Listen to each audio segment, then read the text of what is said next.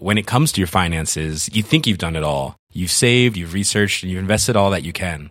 Now it's time to take those investments to the next level by using the brand behind every great investor, Yahoo Finance. As America's number one finance destination, Yahoo Finance has everything you need whether you're a seasoned trader or just dipping your toes into the market. Join the millions of investors who trust Yahoo Finance to guide them on their financial journey.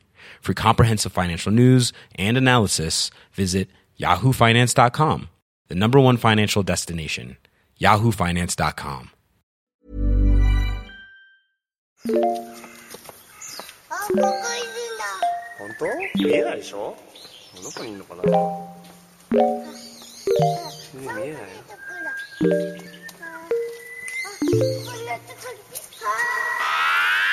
I miss you. What's good, Internet? It is June 2nd, 2017, and you are listening to Austin, Waypoint Austin, Radio. Austin, We are Austin, coming Austin, to you Austin, live. Austin, Austin. But that's Uh, Patrick Klepek. He's coming. my son. He's not live from Lobby One. He's somewhere. Patrick, what's up? Where are you? What's Patrick? Oh, Patrick, put on a oh, cowboy hat. Oh, breaking news with a Breaking hat. news with cowboy Breaking hat. news from Reddit user Devil Dog Official in the Player Unknown's Battleground subreddit. Oh, the official Devil Dog. Just confirm for me. This is the official Devil Dog. The official Devil Dog. He, discussion topic: Why we need bicycles. The argument for stealth transportation in Player Unknown's Battlegrounds. That's a good idea. Uh, it's also terrifying. Oh, it was so good. If you can shoot it in the head while he's Okay. he's trucking along on What a if, bicycle. what if you had a bell it, with a little bell, a little bell, and you go ding ding, and you're, like, bell? you're hiding in a house, and then you're like, oh, we're, we got shotguns, we're looking at the door, and then you hear ding ding, ding ding, and he's like taunting you, and then a grenade Harbinger comes through of the death, window. ding, ding. Yeah, exactly. Oh my god. You guys say this, but here's here's what I see. I see session after session okay, where here we you go. come to you come to a clearing Uh-huh. with a bicycle tied up under a tree. Everybody's- like a goat. Like a sacrificial goat. And you'll be like, "Oh, this is too good to be true." And then you'll be like, "But there's this bicycle." And nobody will think, "Hey, didn't that guy like ride by on a bicycle and fuck us up like 10 minutes ago?" And you'll be like, "No, th- I think this is good. This is meant to be." it's a two seater. And- There's two of us. Yeah, it's like bicycles will become your new tombstones. Like, e- it like on the every shit session, list. they'll just be like your corpse face down next to a bicycle to like mark uh-huh. your passing. Wow. You're probably right, but I still want bicycles in Player Unknown's Battlegrounds. Yeah. re- yeah. Oh, give me the bikes. I um, especially like, what if you have to like kind of you have to tap a button to like Pedal? like To in- pedal. Pedal. It's it's not. Oh man, it's a not new, an a new keyboard command that Patrick can whiff. Everybody's a critic this week. Jesus Christ. Rob Zacny also calling in from Los Angeles. Uh, and our very own Danielle Riendeau joined me here in Lobby One. How's everybody doing besides making fun of my, my good, good son, Patrick Oh, and my I remapped it. Austin's the one that can't remember what happened a couple goddamn weeks ago when I put it's it been a very busy week or two or three. Then why is the shade getting thrown at me? Get your priorities together. I'm not Rob. throwing your shade at you. I'm throwing shade at Rob, who's throwing it at us. Family's got to stick together, Patrick. We'll talk about it later. You'll have a Let's family to- chat. Let's go to friendly Family we'll meeting. ice cream. Family meeting. Did you have family meetings growing up? Did anybody actually have those, or are they in sitcoms only? One time, and that was that I forged a signature on like if so the way it worked in high school was that you would if you were doing bad in a, in a class Yeah. you would get like a thing that was like yo parents got to sign this. The parent has to know that you're doing poorly. And I was like I'll bring the grade up. I'm not going to let them see this and worry about because I was like a very up until that point in my life I'd done very well in school Yeah. and then I got to like high school level math and was just like not cut out for it. Happened to me too. Because it took studying and like everything else I did in life I didn't need to study. I was like, oh yeah, I read the thing. I got it. Don't worry about it. Like I read it real quick on the way in. And so I got this thing that was supposed to get signed by a parent and I just I just did a very very good fake signature from my mom. Um, and and I raised the grade up successfully. And then they came in for the parent teachers thing in the second semester and the teacher was like, "You know, I don't know what you guys did, but after I sent the thing home, you know, maybe you changed uh, what his hours were or took away video games or something." And he just got so much video so much better. And yeah, my dad was like, "Oh yeah, we're gonna have a meeting." uh, uh, and that was like one of these great moments in my life because my parents were divorced, and it was like, "No, we have we're having a meeting. The whole Meeting. family is going to be here." We're gonna get over this hump. You gathered you gathered the clans. Uh, Yes, okay, let me yes. tell you how that let me tell you how that story went for me. Uh, so it happened in third grade because I had this uh, I had an elementary school teacher in third grade who was very much like, even though it was third grade, was like, listen, you kids are going to learn how the real world works here. No one cares if you're tired. You have to do tons of homework all the time. So, like, it was like third grade, and we're doing like five hours of homework a night. It's nuts. Jesus. Oh my. So I start to fall behind, and uh, eventually this leads to the note getting sent home. Except she gives me the note, and I freak out because like until this moment I've been like the perfect, the perfect student, the perfect son, all this stuff. So I have this thing in my backpack that like it's like it's like a viper, right? I'm just saying, I'm not taking that out. Like I'm not showing this to anybody, Man. Uh, and. I can't remember if I forged the note or just never passed it along, but the teacher calls home eventually and is like, What about this note I, I sent home? Uh, and all hell breaks loose. Like, you know, my parents like, We thought you were honest. We have raised you to be truthful. You were eight. Um, all this. Yeah, no shit. This, but this is this is where this leads. Listen to this fucked up thing this leads to. So, eventually, they see the note. All hell breaks loose. A few weeks later, somebody in my classroom, and I'm pretty sure I know who this was because like it was the dumbest motherfucker in this, Who was in this it? class. What was their name? Just first name. Xander. Devil, di- No. Was it Devil Dog official? Devil Dog! so, Devil Dog, Crystal, aka Devil Dog, I am like 85% sure, decided to sharpen all their crayons in the mechanical, the electric pencil sharpener, and gums it up. There's just a wad of like superheated crayon wax inside this thing. And it turns into Mutiny on the Bounty. And that's not mutiny, but Pain Mutiny. Right. Like, this teacher is like, who did this? Nobody is going to, resor- re- uh, to recess until we discover who destroyed my electric pencil sharpener. and then she's like, now I'm not going to say who I think did this, Oh shit! but I do know there's somebody in this classroom who has been dishonest. Just see, so- see something, say something. Yeah, and she looks at me. And she's like, somebody in this classroom Oh shit! doesn't own up to their mistakes. Oh no! Now, I'm not going to name names, but maybe this person should think about being honest for a change Oh my god! and admitting what they did. And then we miss one recess, nobody breaks. Second recess, Oh shit! This was going like day to day. oh yeah, oh yeah. So, second time this happens, like kids start coming up to me, and it's like it's it's the fucking interrogation. Rob, tape. oh my Rob, god. Rob, Rob, Rob, Rob, We Just- know it's not just- you, but just take one for the team, man. Yeah, exactly. We got to go to recess, bro. Like look the four square tournament We're gonna break. needs needs to go like look you know what you did Oh, Just shit. admit it or or the better was like look you already know you're in the shit right. like just own up to it like how much worse the thing's gonna get okay like just just confess and get us out of this What's amazing is she succeeded in teaching you how the real world works. She really did. yeah so it was it was fucked up but anyway So how far in did you have to go testify in front of the Senate? Well, how far in was your Senate testimony? God. So what happens? Tell me the end. Uh, yeah. So i- in the end, in the end, nobody breaks. Nobody ever confesses. True. And eventually, the teachers You never went to this- recess again. Yeah, we like, nobody. Nobody Not saw, till nobody fourth saw the grade. sun. Right. Rob, ne- Rob never left the third grade. He's still there. There he Go is. back there. Well, Turn the camera around. I think I am. Uh, but yeah, no. It, it just it just came out where she was like, "Well, I guess this is why we can't have nice things, and now you have to use the mechanical pencil sharpener, not the nice electric one." So thank you very much, whoever you are. And then later, uh, somebody was like, "Oh yeah, Crystal said she did it. God damn. She just she wanted sharper crayons." Uh, and she actually wanted to put the shavings in the glue to make it different colored. That sounds all right. You know, Crystal was actually pretty creative. It sounds like. Yeah. Ate You know? lot- she ate a lot of that glue, Danielle. She ate a lot of that. Glue. I got you. Do you I think got that the you. crayon coloring changed the flavor at all? it had to. I Of the glue? It They had probably to. made it a little like Crayons don't taste like it's like a glue. ragu. True. True. Yeah. True. It's like a ragu. Exactly. delicious purple ragu. Whatever her favorite color was. I don't know why I thought Crystal would love purple. I think you're making assumptions. We Danielle. uh we got It's a in good trouble.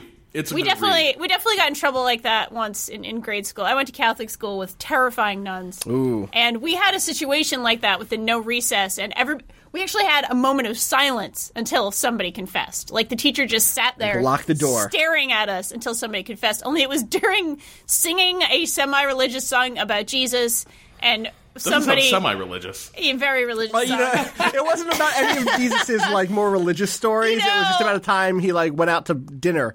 It, was, was- just like he went on a date Jesus once. wanted a ragu. he wanted okay? the ragu. He You went out to a nice Italian place. Forget about it. It was a delicious ragu. And somebody sang the lyrics deep in my heart. I feel the need to fart, and that was That you sounds know, like Catholic school. Yeah, that uh-huh. was Catholic school. That's- That also Catholic sounds like. Danielle. Honestly, that Yeah, that sounds somebody, like someone said that. I don't know who did that. Some weird kid. I don't know. It must have been that Rob Zacny. He's the one who can Mm. It was tell Devil truth. Dog. It was Devil Dog Definitely official. Devil Dog. God damn. Uh, well, I'm glad we're all getting all of our stories from our youth out You today. know. God. Speaking though Very of special. religious singing, you know there's one game with more religious singing than any other. Uh, it's called Halo. That's a good point. This is a stretch. There's chanting. They do like the oh whatever sound. I'm a choir Choral, singing. yeah, choral. It's like Master Gregorian chant, Chief. but about it's a Gregorian. Yeah, that's Yeah. what it is. Yeah. That is the song from Halo. It says that in parentheses. It says Gregorian chant, then in parentheses the song from Halo. Um, we ran a really great feature this week. I just wanted to shout it out so people Yeah. would know about it. Uh, who who are li- who only really listen to us on the podcast. We ran a like definitive uh, oral history of Halo. As far as anything can be definitive, obviously nothing can be truly final. But we ran a thirty-five thousand word oral history about the Halo series, written by Steve Hask, edited by Mike Diver, with original art by Eric Elahe, um, additional research by Jordan uh, Mallory, a lot of great design work by Aaron Shapiro. Just like all, all these people came together to make this thing that's incredible.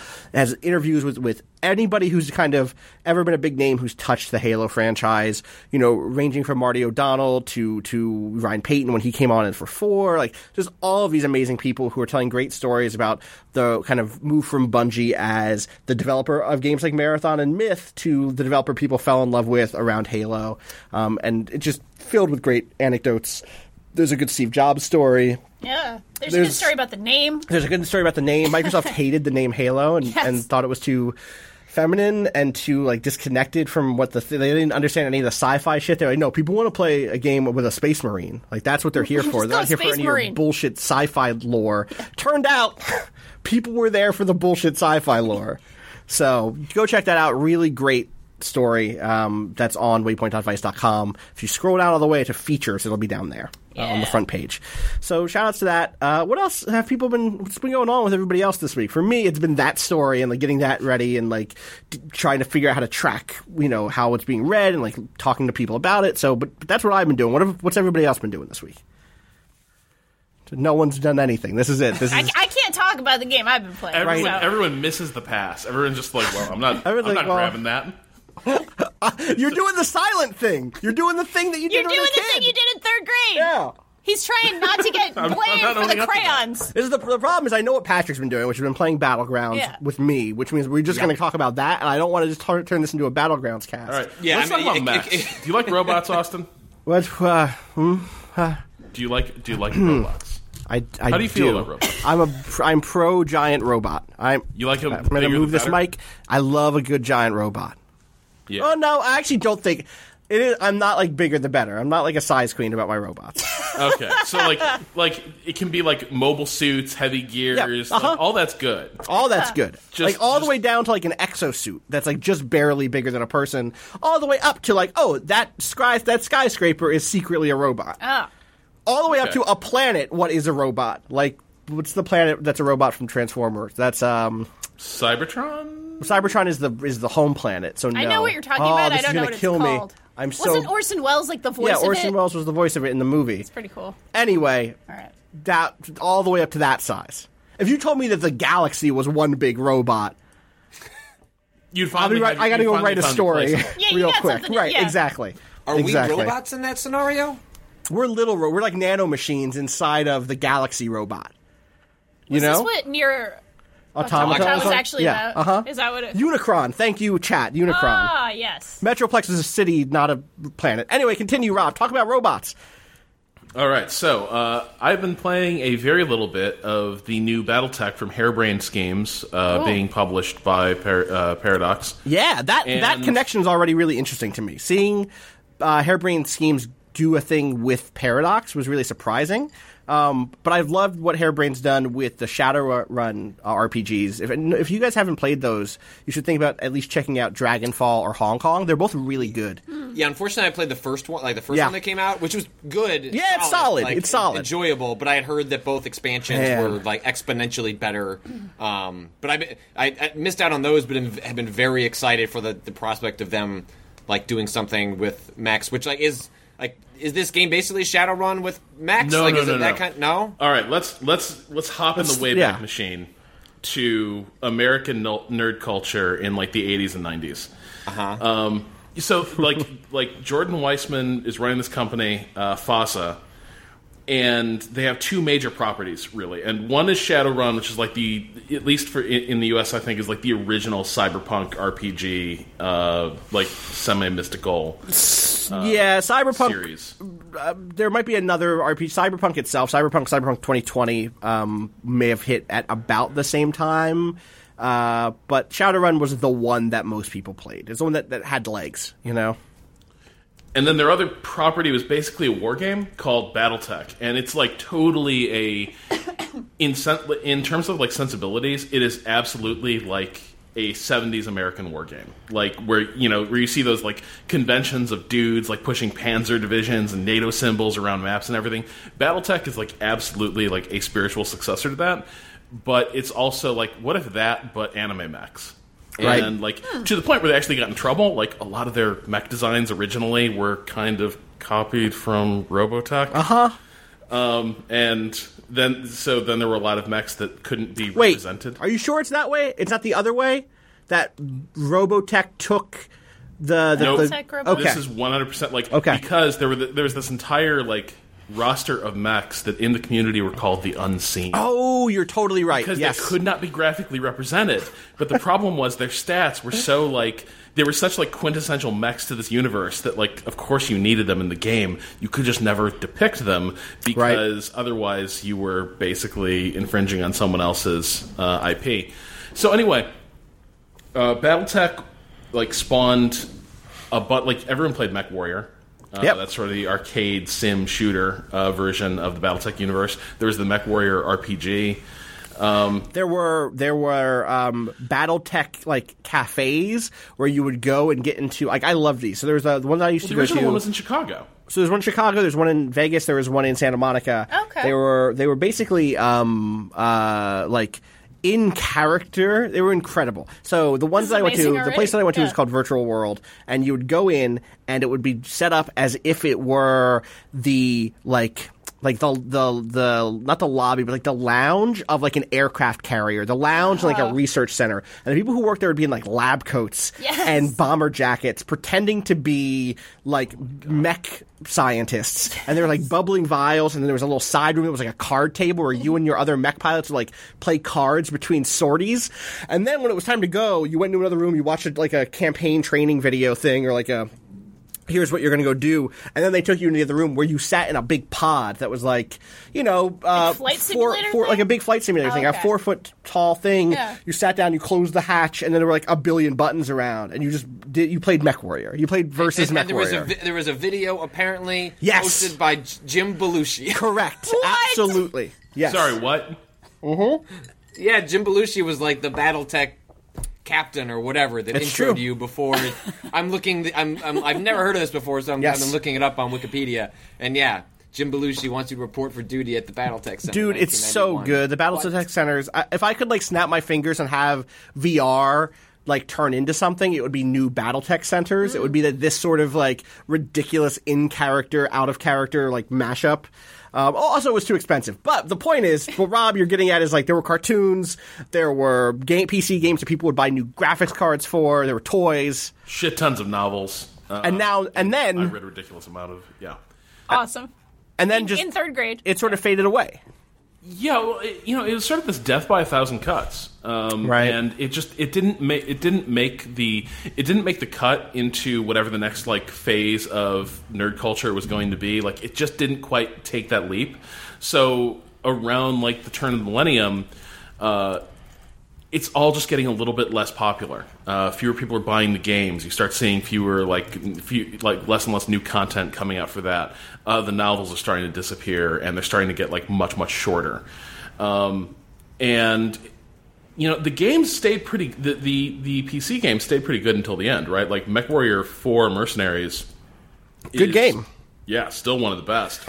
But it it all came it all went under Microsoft uh, by this point as well because Microsoft had sort of acquired FASA and to their way of thinking, I think a key part of that was also they acquired Jordan Weisman, uh, Right. In, in some ways. Well, and then Who they went on to make what they did. Crimson was Crimson Skies Crimson with Skies. Microsoft, and then the Shadowrun FPS game, which is better than it. It's actually a decent FPS game. It's just like a really shitty Shadowrun game for very lore like nerd reasons. Like, all right, here's the one biggest one, and I'll, I won't. This is an old grudge. I like that game a lot. I think that game is actually a really fun multiplayer shooter. Okay. Shadowrun is a game about sneaking into places and like as like an RPG, like you're a bunch of like like hackers, hackers, and, yeah, and yeah. mercenaries who break into to do corporate espionage, right? You go from one, you're paid by one corporation to sneak into a different corporation, like steal, their their top scientists or steal their secrets or sabotage their whatever. So because of that, the way magic works is like very draining. It hurts you a lot to do magic in this world because it's otherwise you could do ridiculous things. And one rule that was like very core was you can never teleport because teleporting would make it way easy to sneak into places. Yeah. And like the first ability they showed off for the Shadowrun FPS was like, and you can teleport. And so No. that whole community was like, fuck you, no. This is some fake bullshit. Get the fuck out of here with that. And like, y'all, you're talking about elves teleporting. Please chill. Please chill a little bit. and also by y'all, I mean me 10 years ago. so, so anyway, th- so but Shadowrun doesn't do well. And then like Battletech just kind of, Mercenary, or uh, MechWarrior just kind of stops being made. Yeah, it just kind of fades away, and I, I think part of it as well is in all this time, the core underlying tabletop game never really evolves beyond its sort of '70s war game uh, sensibilities. So, kind of a lot of what this is built on is sort of trapped in in amber, and nobody would like. It wasn't very modern, Right. Um, and so it just it, it all starts to fade. Jordan Weisman sort of tries to relaunch an updated game design uh, for BattleTech. I can't remember what what that offshoot was called. I think it was like sort of an off, offshoot of his HeroClix, uh, you know, series. Oh, right. But it doesn't really take because it's just not.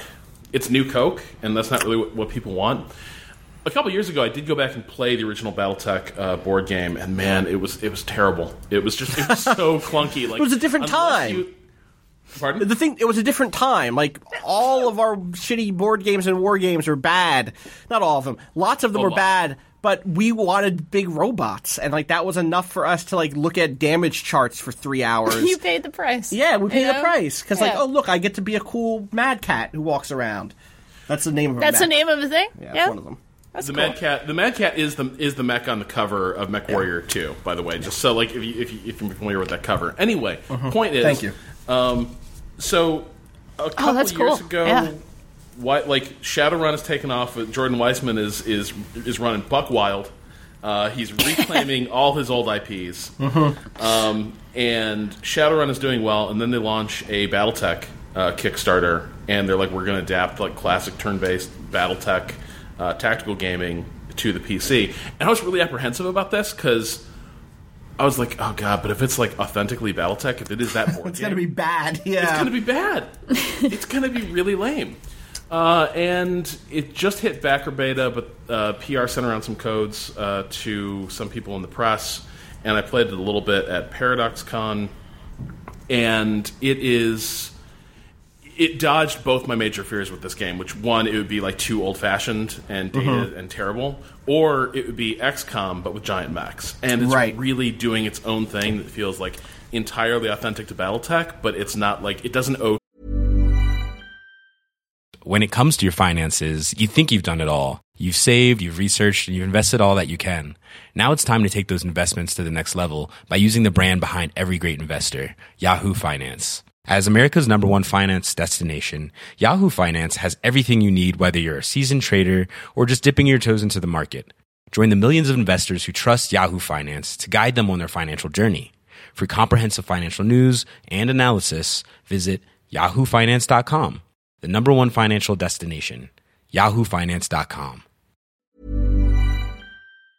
too much to modern turn-based sensibility. So that's the thing that I was I was expecting was like, okay, Shadowrun is basically a, uh, an RPG that when it's time for fights, it's XCOM, right? Um, it doesn't always feel as tight as XCOM. The abilities are, are, are interesting, but sometimes a little more like crunchy and, and clunky than XCOMs are. But it's basically like a pretty good tactical combat game where you're placing troopers behind cover and shooting at different angles and stuff, right? And I was like, oh well, like I like mechs a lot, so that's going to forgive anything, any apprehension, I'm sure. but I that's not what BattleTech is. Um, I actually brought this up with you, I think, Patrick, the other day, which was when we were playing Battlegrounds. Um, I was talking about how it reminded me a little bit of playing Mech Warrior uh, Mercenaries and, and like some of the Mech Warrior mods, and then the current free to play Mech Warrior game because in those games, it's really bad to die, and and and also you kind of have a lot of health in some senses, um, and so it all it always makes sense to like get into little skirmishes and then back away, and that is not how XCOM or Shadowrun work. That's how how old, but that is how old BattleTech Yeah. worked. So it's a lot of like, okay, I'm going to position myself, get some pot shots off, and then retreat behind more cover. And Battlegrounds feels that way to me. Um, and so this demo, Rob, you played it at Paradox. What was the demo that you that you played at BattleTech? Pretty much the same thing that you you've been playing with the with this. It's just like a backer beta. skirm. It's just like a skirmish mode. Yeah, okay. 4v4. It feels that way, and it's really, but it's also really smooth, and I love it because it feels like a different type of tactics game. Like in my mind, there's been the XComs slash Shadowrun slash other things like that. There have been the Fire Emblem y tactics or ogre Final Fantasy, you know, tactics e style JRPG tactics games which are about positioning and like turn order and stuff like that and then uh, there's like frozen synapse which like is unlike most other things because uh, everybody goes at once Yeah. which is really you just kind of plot things and they go whereas this just feels like I don't know, Rob. Rob, you're the tactics guy here. What's what do you think are the defining characters of the game that they've that they're making? Uh, I think it, a lot of it hinges on turn order, order Mm-hmm. of play, and this is this is one of the defining things of BattleTech. It's not I move all my guys, take my turn, Right. and then you move all your guys. It the way it works in this game is every single unit has sort of an initiative rating, and so I move one of mine, then you move your next uh, unit. And the weird thing is, the most like the best initiative to have, or the um, in some ways the most powerful like option to have is the the last move basically Right. like so your your heaviest mech might be taking the very last action of the But that turn. might be fine because everybody else has, has already put themselves in what their final position is, and now you're going to turn the corner with this huge giant thing and like you know use all of your abilities at once to drop a billion like missiles and lasers on an enemy through a canyon. But it doesn't just turn into. I mean, look, there are times it does turn into just a slugging match. But to to your point a moment ago, Austin, I think the reason this doesn't turn into a giant like mech scrum is because the other aspect of this is heat management. You remember this from the Mech Warrior games. Yep. If you ever played mm. those. Heat management. Yeah, if you just you know you just, it gets a little too steamy if you're just like blasting with everything you got like every single turn. Yeah. So like and and some mechs are more heat efficient than others, and, and that's and like aspect of it. If you're in the so the way I, I so I played last night, I played the skirmish, and it was a four on four, and um, they I had like a big mech that could sniping stuff, like really big, heavy single gun. I had two little ones that had jump jets, so they could jump around and kind of just um, kind of harry the the opposition and kind of like, ah, I'm behind you, ha ha ha, you got to fucking deal with me now, asshole. and then I had one that was like a missile boat. And the thing that kept happening was like, it's late. I'm playing at 2 a.m. I'm just shoot all the stupid missiles. And like again and again, I was like, no, you idiot! Like I'm overheating now. It's hot in my stupid cockpit. I'm I'm sweating. The pilot like takes damage, which is another big differentiation between this and other traditional tactics games. Is like, oh, there's a pilot and also the mech. The mech takes damage, and the pilot inside can get hurt if you get knocked around too much or whatever. That makes sense. Um, yeah. Yeah. And so at the end of the match, it was like one there, one big guy left. My I lost one of my mechs. My other ones were like n- not in good shape. And so I was like, all right, I'm just gonna march this mech into the water, which will make her cool faster because the water is cooling. And then I'm just gonna launch literally everything I have in one big blow. And it won. And it was like, ah, yeah, like that. That feeling is really good because it. it otherwise, it's like a lot of like pecking away at people because these are big armored machines. These are tanks, and Yeah. so there's lots of just like, yeah, I hit it, but I didn't do any real damage. It's like kind of hit off some of its armor or something. And so when you get a when you do get a win here, it feels really great. Well, and the and the other cool thing is every mech has like a different weapon loadout, and every weapon has like its own sweet spots and optimal ranges. So like, you're not just like trying to get in that.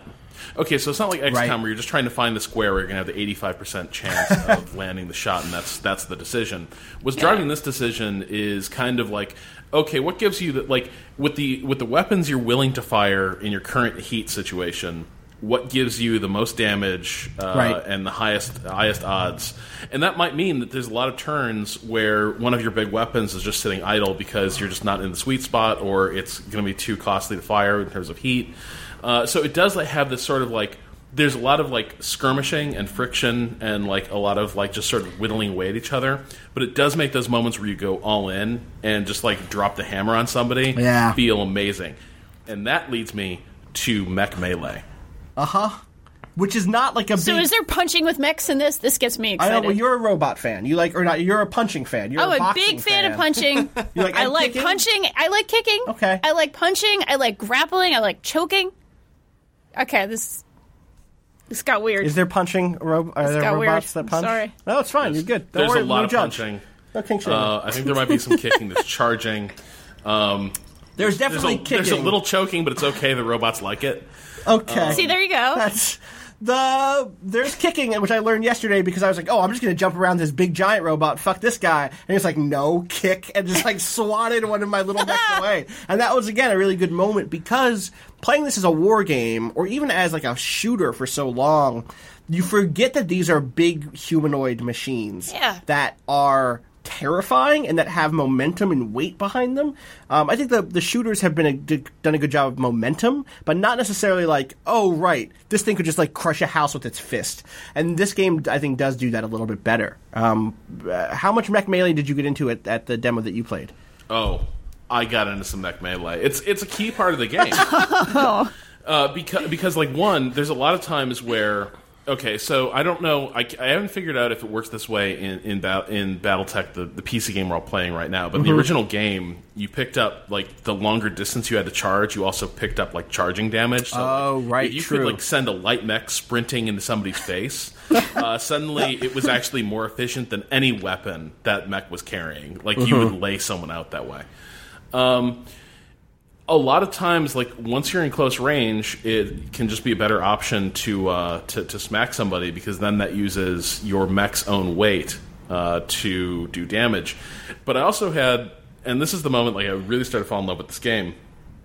So in this session I played at ParadoxCon, I had this one mech that I've always hated, uh, the Commando, and the Commando is it's just a terrible, shitty light mech. Um, it's like it's like it's not fast enough to be like a real skirmisher. Uh, it's not like carrying enough heavy weaponry to be like uh, you know an assassin type mech. It's just it's a crappy jack of all trades mech.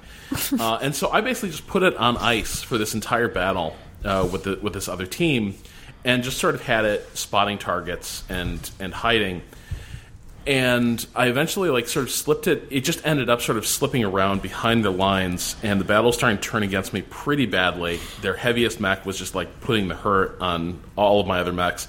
So this commando comes out from behind the trees, walks up behind this enemy mech, and the rear armor ar- armor is always lighter. Takes a melee attack, and the animation was so good. This thing winds up, punches this other mech so hard in the back its fist like flies through its rear armor. Jesus. It rips out its reactor shielding basically, and the thing like goes nuclear on the spot. That's amazing. Yeah, That's, it was it, it was it was fantastic. That's a good punch. That's a good punch. I uh, so the one thing that I'll say that I'm curious about how this game will feel. One is I'm curious what like the campaign structure will be. I think it's going to be more like mercenaries, where it's like you're taking contracts 100%. and building up a thing.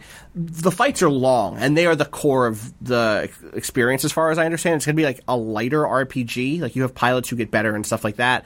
But like Shadowrun is a game where you explore a city and you're going into like a building, and oh, it's a secret lab where people are doing experiments, and so like you're always finding out information. This is a, a tactics game first and foremost, mm. and like the fight that I had last night took 30 minutes, and that is not an insignificant amount of time for an audience that might be coming from the Shadowrun games who expect those fights to be 10 minutes long or 5 minutes long in, in comparison.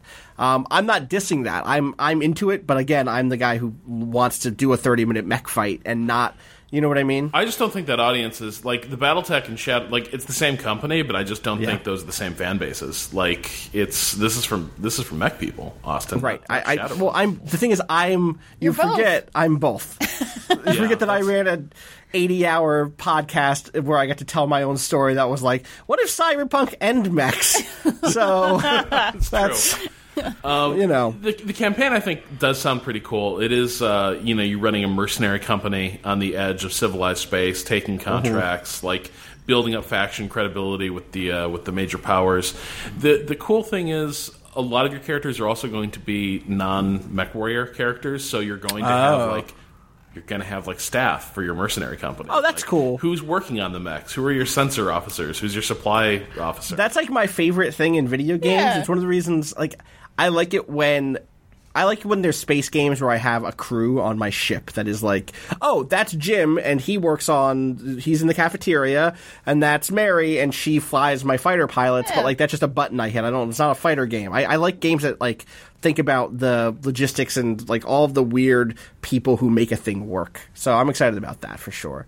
We'll see. When is that out? Is there a date on that yet? Just later oh, this year? I'm sure there is, but I've completely forgotten it. Okay, we're good at we're good at our job. 2017 is what I'm typing. I'm typing in BattleTech 2017. Patrick, do you think you'll give this a shot? Yeah, I mean, I just trust Harebrained. Right, at this Like, point. what what they did, you know, they did. I had no allegiance to the Shadowrun universe. I, Right. You know, find Cyberpunk as interesting as everyone else, but uh, they just made a really good strategy game. So if they are interested in making a mech game, I am interested in playing. Give that a shot. Yeah, I'm curious. We'll see. We'll see how that shakes out. I think Is it's that supposed to come out this year? 20 mid to late 2017 is what they've said. Oh, okay. This again, they just released the, the Kickstarter backer beta. I'm, I hope they get a lot of good feedback from people. I suspect they will. There's enough to like tinker with, enough like skirmish maps and different mechs you can play with for people to get their like hands out on it and Get their punches into get their it. punches in. Get their punches in. Exactly. Into it. Yeah. Uh, let's go to the question bucket. If you have a question, you can send it to gaming at vice.com. We will see it and either read it on a Monday because that's when we skim from the top, or we'll toss it into the bucket and then we'll dig through the bucket and You know. answer the Sounds question. insulting. in life. Well, it depends. It's sometimes It's just you're a big insulted. bucket. You know, sometimes life insults you. Sometimes you're insulting. Sometimes it happens. I don't know. I'm not here to defend it. I'm just here to say this is the way the world works. I'm like Rob's third grade teacher. I'm trying to teach you how the world works. Sometimes you write a good question and then it gets tossed in a bucket. It sucks. Wow. But maybe we'll pull it out of the bucket. Give me a number from one to whatever number is here. 52. It was like 100? Whoa, 52. Okay. Oh, You said that in a way that like disintegrated the sound, it did. It was a very mech kind of sound. It was a very Yeah. robotic sound. All right, this comes in from Will in Chicago. This is long time, first time fan. What's up, Will? Hey, Will. Fan of Idle Weekend, the podcast that Danielle. and What Rob great taste. Austin often talks about how pretentious he used to be in his style of criticism, game choice, etc., uh, and that he still needs to check himself. Art school did this to me too. I was bullied a lot growing up, and when I hit college, I found that the thing that made me I found the thing that made me feel powerful. Gaming. Nope, that's not what he says. Painting. It was like That's very different. it's a much different story. I was like, wait, is this going to go bad? And no, it didn't. It went painting. It went Okay. good. Yeah. Mario Paint. Mario Yes, Paint. Mario painting. Uh, I kept longer studio hours than my peers and was genuinely very good at what I did. I was constantly praised by my professors, and over the years, it went to my head. When it came time for critiques, I became vicious. During one, so to be clear, critiques in art school are when like a whole group gets together and you go, okay, you present your project, and the whole class has to critique. Everybody has to say something. And in my That's usually how it experience, you have to be quiet and just listen to that feedback, and it's brutal. Yep. Uh, I was kind of, uh, uh, during when it came time for, for critiques, I became vicious. During one, I embarrassed a peer in such a profound way that he stopped coming to class. Oh, he stopped God. painting and still does not paint to this day. Six days later. Okay, Six or years six years later. Not six days. It was six, days. ago. Like, you know, give it a little more time, Will. Six years later, poor I don't guy. Reading. Yeah. Uh, in my insecurity and need to feel strong, I took from him what made him happy. I realized I had transformed art from being a positive force into being a weapon. When I internalized what I had done, I couldn't paint anymore. I just wrote short stories and I barely graduated. It took a long time for me to forgive myself and five years to start painting again. Many years removed from that smoldering moment, I still think about think about it when I write about games. I always need to remind myself that there is a fundamental distinction between criticism and critical thinking. People make games. As much as I like to think that every iteration of Assassin's Creed is a rapidly decaying intellectual graveyard, so many so many spouses eat dinner alone Yep.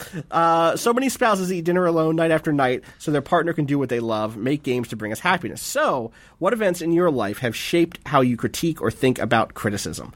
Uh, briefly, Rob, your audio is weird. You should sh- you should maybe turn off your mic and turn it back on. We're getting like lots of static from you. So, what what events in your life have shaped your your style of criticism or how you how, how you critique?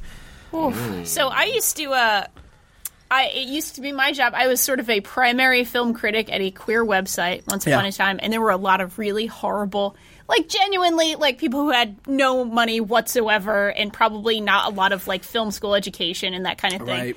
And that shaped a whole lot of both how I made. I, I went to film school, so like how I made my little short films mm-hmm. and wrote them, and also how I wrote about them. In that, I do think that there is an important distinction between things that have a really big budget mm-hmm. and things that have no budget whatsoever. And it's not saying to grade on a curve. It's not saying I don't like grading things in general in this in this way, but it does mean you take nothing exists in a vacuum and you take what was made and the intentions behind it that means something. Like it means something to me as somebody who's taking this in, and it means something to me as somebody who like wants to understand the creative And write process about it to a behind wider audience and bring Exactly. it up. Yeah. Exactly. How about you, Patrick?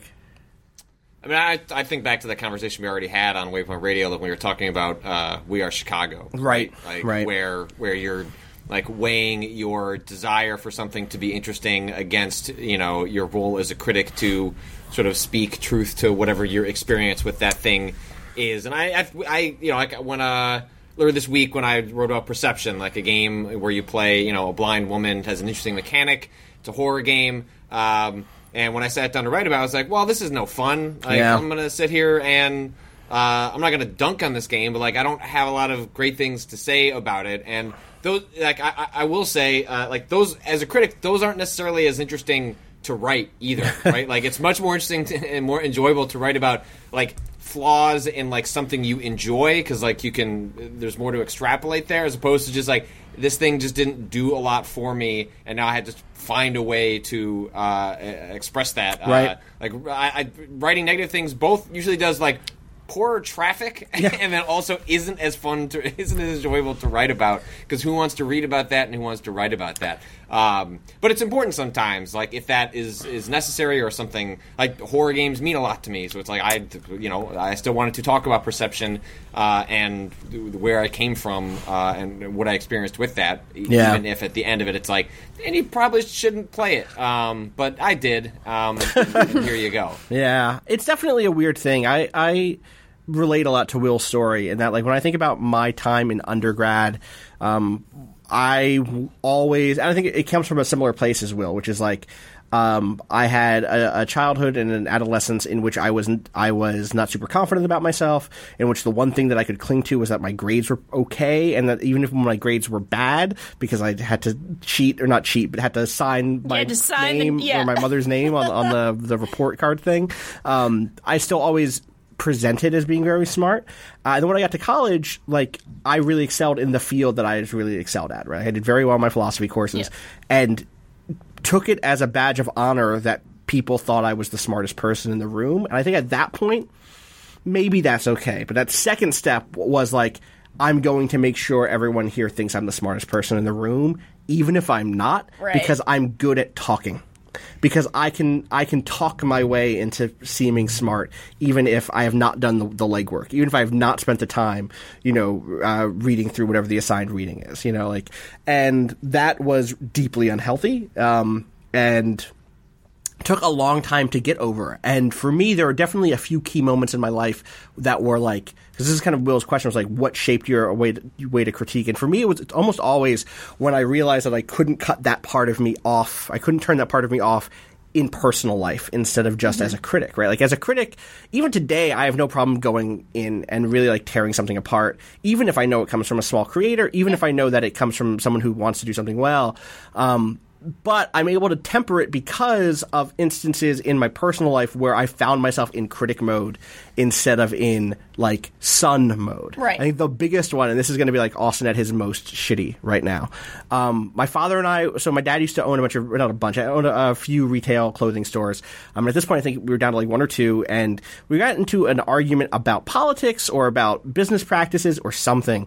And I was trying to state my position on something. I think probably something about like psychology or about about like how you should deal with customers. Um, and this is somebody who's like worked in business his whole life. He's worked in retail forever. He's speaking from a place of, of expertise from experience. I'm speaking from a place of expertise from having taken these courses and like read books and being that person, right? And and at that point in my life, I valued that way more. Um, and he's like says, you know, oh, the way people work is X, and I go like, no, the way people work is Y, and and he goes like, well, why do you think that? And I was like, I, I, you should read some books, Dad. And he goes like, well, he goes, I read books, and I like looked at him square in the eyes. He's like six seven. Yeah. I was like, read more. And I like Oh, walked God. out, and like I walked out, and like immediately was like, oh fuck, like. I just like punched him. Like I just like did this terrible, like n- disrespectful, like cruel. Like I, I found the most cruel I could be, which was like, you are taller than me. You are stronger than me. You grew up as like a jock who like really also had an appreciation for the arts and like wanted to learn, but you were like a, a basketball player. How do I? I found your little one insecurity, which is that like I'm smarter than you. And like I, again, I'm not. I didn't have the experience he did, but I found the thing that I knew would wound him. And that was the moment that I was like, "Ooh, ah, hmm, I need to dial it back just a little bit." um, and then I took that into my my critical life also, where I still have that. I can still do that insult. I can still like t- twist that knife. But I only do it when I really mean it and not instinctually, not because I want to come across as smart. Um, and that improved my life dramatically. Uh, so that is that was definitely my my moment i think if there is one yeah.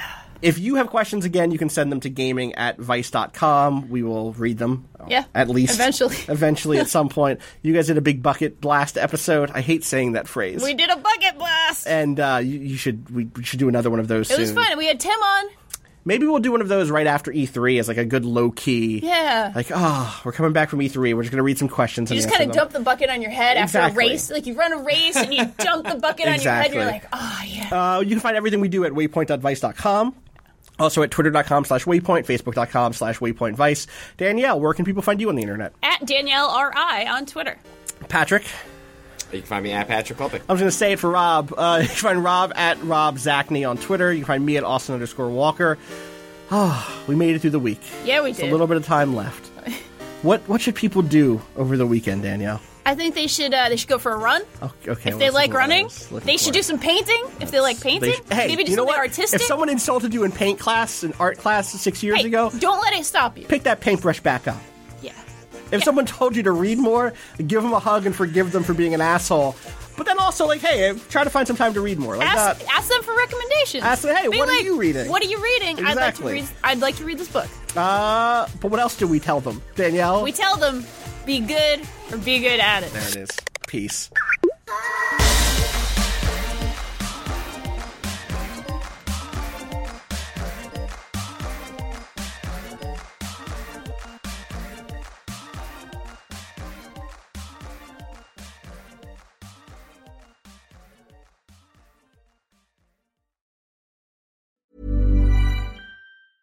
When it comes to your finances, you think you've done it all. You've saved, you've researched, and you've invested all that you can.